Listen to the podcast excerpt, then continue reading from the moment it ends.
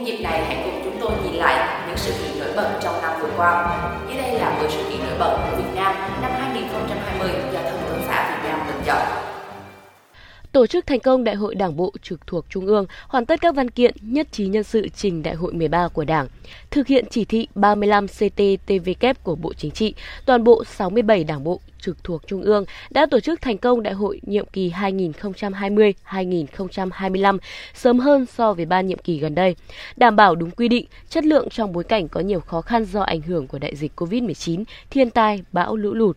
Sau ba hội nghị trung ương tổ chức trong năm, Ban chấp hành Trung ương đã tiếp thu các các ý kiến đóng góp của toàn Đảng, toàn dân để hoàn tất các văn kiện và nhất trí cao nhân sự trình Đại hội 13 của Đảng các tổ chức đảng đã phát huy dân chủ, trí tuệ, làm sáng tỏ thời cơ cũng như thách thức để đề ra phương hướng, nhiệm vụ, các đột phá chiến lược, giải pháp phù hợp có tính khả thi cao trong 5 năm tới. Số lượng ủy viên ban chấp hành giảm theo quy định nhưng vẫn đảm bảo cơ cấu và chất lượng.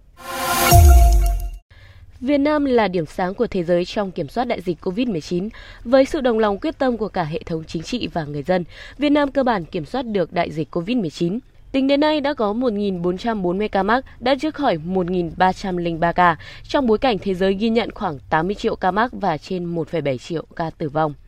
Ngay từ khi đại dịch xâm nhập vào Việt Nam, lãnh đạo Đảng, Nhà nước đã xác định chống dịch như chống giặc và kiên định thực hiện phương châm ngăn chặn, phát hiện, cách ly, khoanh vùng dập dịch, điều trị hiệu quả nhằm bảo vệ sức khỏe tính mạng của người dân. Kết quả kiểm soát dịch của nước ta được thế giới ghi nhận như một điểm sáng. Bên cạnh những dấu ấn trong công tác điều trị, Việt Nam cũng đã thành công trong việc phân lập virus SARS-CoV-2 từ tháng 2 và bắt đầu cho thử nghiệm vaccine COVID-19 trên người vào cuối tháng 12.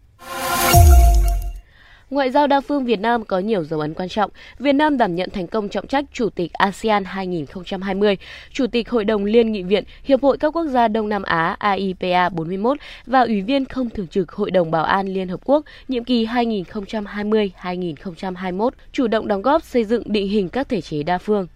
Với tinh thần gắn kết và chủ động thích ứng, Việt Nam đã tổ chức thành công bằng hình thức trực tuyến và bán trực tuyến hội nghị cấp cao ASEAN 36 và 37 cùng các hội nghị cấp cao liên quan. Đề xuất 13 sáng kiến nỗ lực hợp tác kiểm soát dịch COVID-19, triển khai kế hoạch phục hồi tổng thể. Hội nghị cấp cao ASEAN 37 đã thông qua hơn 80 văn kiện, số lượng cao nhất trong các kỳ họp ASEAN, trong đó có Hiệp định Đối tác Kinh tế Toàn diện khu vực châu Á-Thái Bình Dương RCEP. Trên cương vị Ủy viên không thường trực Hội đồng Bảo an Liên Hợp Quốc, Việt Nam đã có sáng kiến tổ chức phiên thảo luận mở đầu tiên về hợp tác giữa Liên Hợp Quốc, ASEAN, thúc đẩy tuân thủ hiến trương Liên Hợp Quốc trong duy trì hòa bình và an ninh quốc tế. Xác lập Ngày Quốc tế sẵn sàng chống dịch bệnh vào ngày 27 tháng 12 hàng năm. GDP tăng trưởng trong bối cảnh kinh tế toàn cầu suy thoái nghiêm trọng. Năm 2020, kinh tế toàn cầu suy thoái nặng nề do ảnh hưởng của đại dịch COVID-19. Việt Nam là một trong số ít các quốc gia có tốc độ tăng trưởng tổng sản phẩm GDP từ 2 đến 3%. Kinh tế Việt Nam cũng ghi nhận những điểm sáng như xuất siêu đạt mức kỷ lục hơn 20 tỷ USD, thu hút 2.500 dự án đầu tư trực tiếp từ nước ngoài với tổng số vốn đăng ký gần 15 tỷ USD, khoảng 180.000 doanh nghiệp thành lập mới và quay trở lại hoạt động, tăng 0,9% so với năm trước. Giải ngân vốn đầu tư công tăng mạnh nhất trong giai đoạn 2011-2020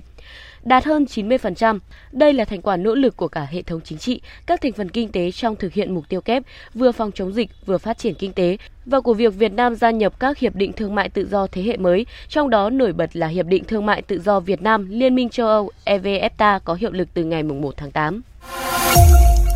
Mưa bão, ngập lụt, sạt lở nghiêm trọng ở miền Trung làm 249 người chết và mất tích. Trong tháng 10 tháng 11 năm 2020, 7 cơn bão liên tiếp đổ bộ vào khu vực miền Trung, gây ra mưa lớn chưa từng có về cường độ và thời gian, gây ngập lụt trên diện rộng, làm 249 người chết và mất tích, khoảng 50.000 hecta lúa hoa màu bị thiệt hại, hơn 4,5 triệu con gia súc, gia cầm bị chết, cuốn trôi, 149.000 hecta rừng bị ảnh hưởng. Nhiều cơ sở hạ tầng và công trình dân sinh hư hỏng, đặc biệt lũ dữ sạt lở kinh hoàng tại thủy điện Rào Trang Ba Thừa Thiên Huế, Nam Trà My và Phước Sơn Quảng Nam, Hương Hóa Quảng Trị, khiến cho nhiều người chết, mất tích và gây thiệt hại nặng nề cho các địa phương này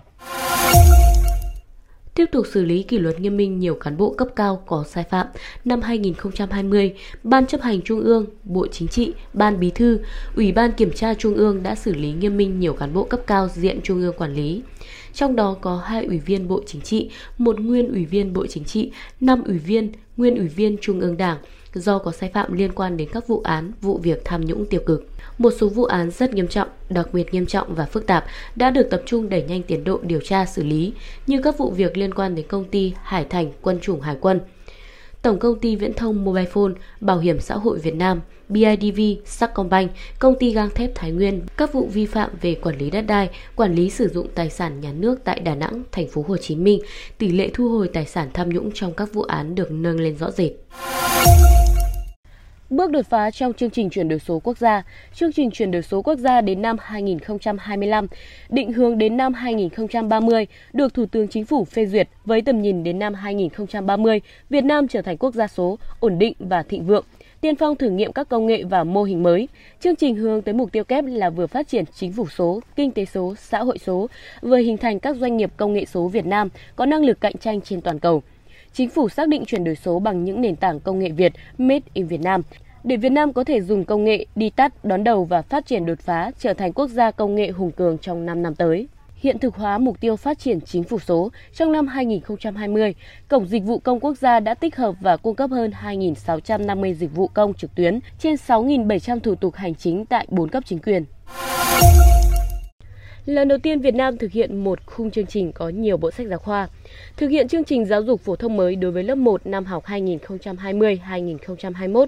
Việt Nam lần đầu tiên có nhiều bộ sách giáo khoa khác nhau theo cùng một khung chương trình giáo dục phổ thông thống nhất. Hiện thực hóa chủ trương xã hội hóa biên soạn sách giáo khoa và xóa bỏ độc quyền trong công tác xuất bản phát hành sách giáo khoa. Tuy nhiên, vấn đề giá sách giáo khoa cao, việc sử dụng lựa chọn ngữ liệu trong một số cuốn sách mới chưa phù hợp đã gây ra nhiều băn khoăn trong dư luận. Bộ Giáo dục và Đào tạo đã tiếp thu và điều chỉnh một số nội dung.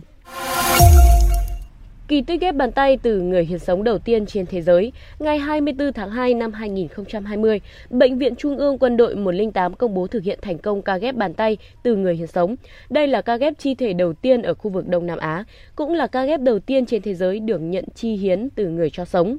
Trong năm qua, bệnh viện Nhi đồng thành phố Hồ Chí Minh đã thực hiện thành công ca tách dính hai bé song sinh Trúc Nhi và Diệu Nhi, giúp hai bé có thể độc lập di chuyển trên đôi chân của mình.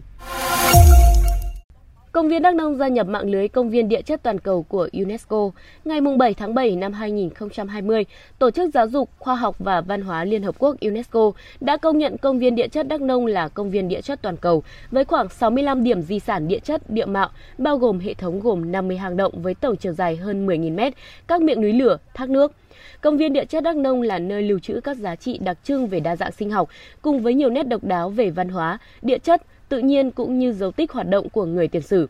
Trước đó, cao nguyên đá Đồng Văn, tỉnh Hà Giang và non nước Cao Bằng thuộc tỉnh Cao Bằng đã được công nhận là công viên địa chất toàn cầu. Nhân dịp năm mới sắp đến, cho phép chúng tôi gửi tới các khán thính giả lời chúc mừng năm mới. Chúc quý vị hạnh phúc, may mắn và nhiều thành công. Cảm ơn quý vị đã quan tâm và theo dõi bản tin podcast Việt Nam Plus News trong năm qua. Hy vọng trong năm mới quý vị tiếp tục cập nhật những tin tức nóng trong và ngoài nước cùng với Việt Nam Plus News. Còn bây giờ xin kính chào và hẹn gặp lại.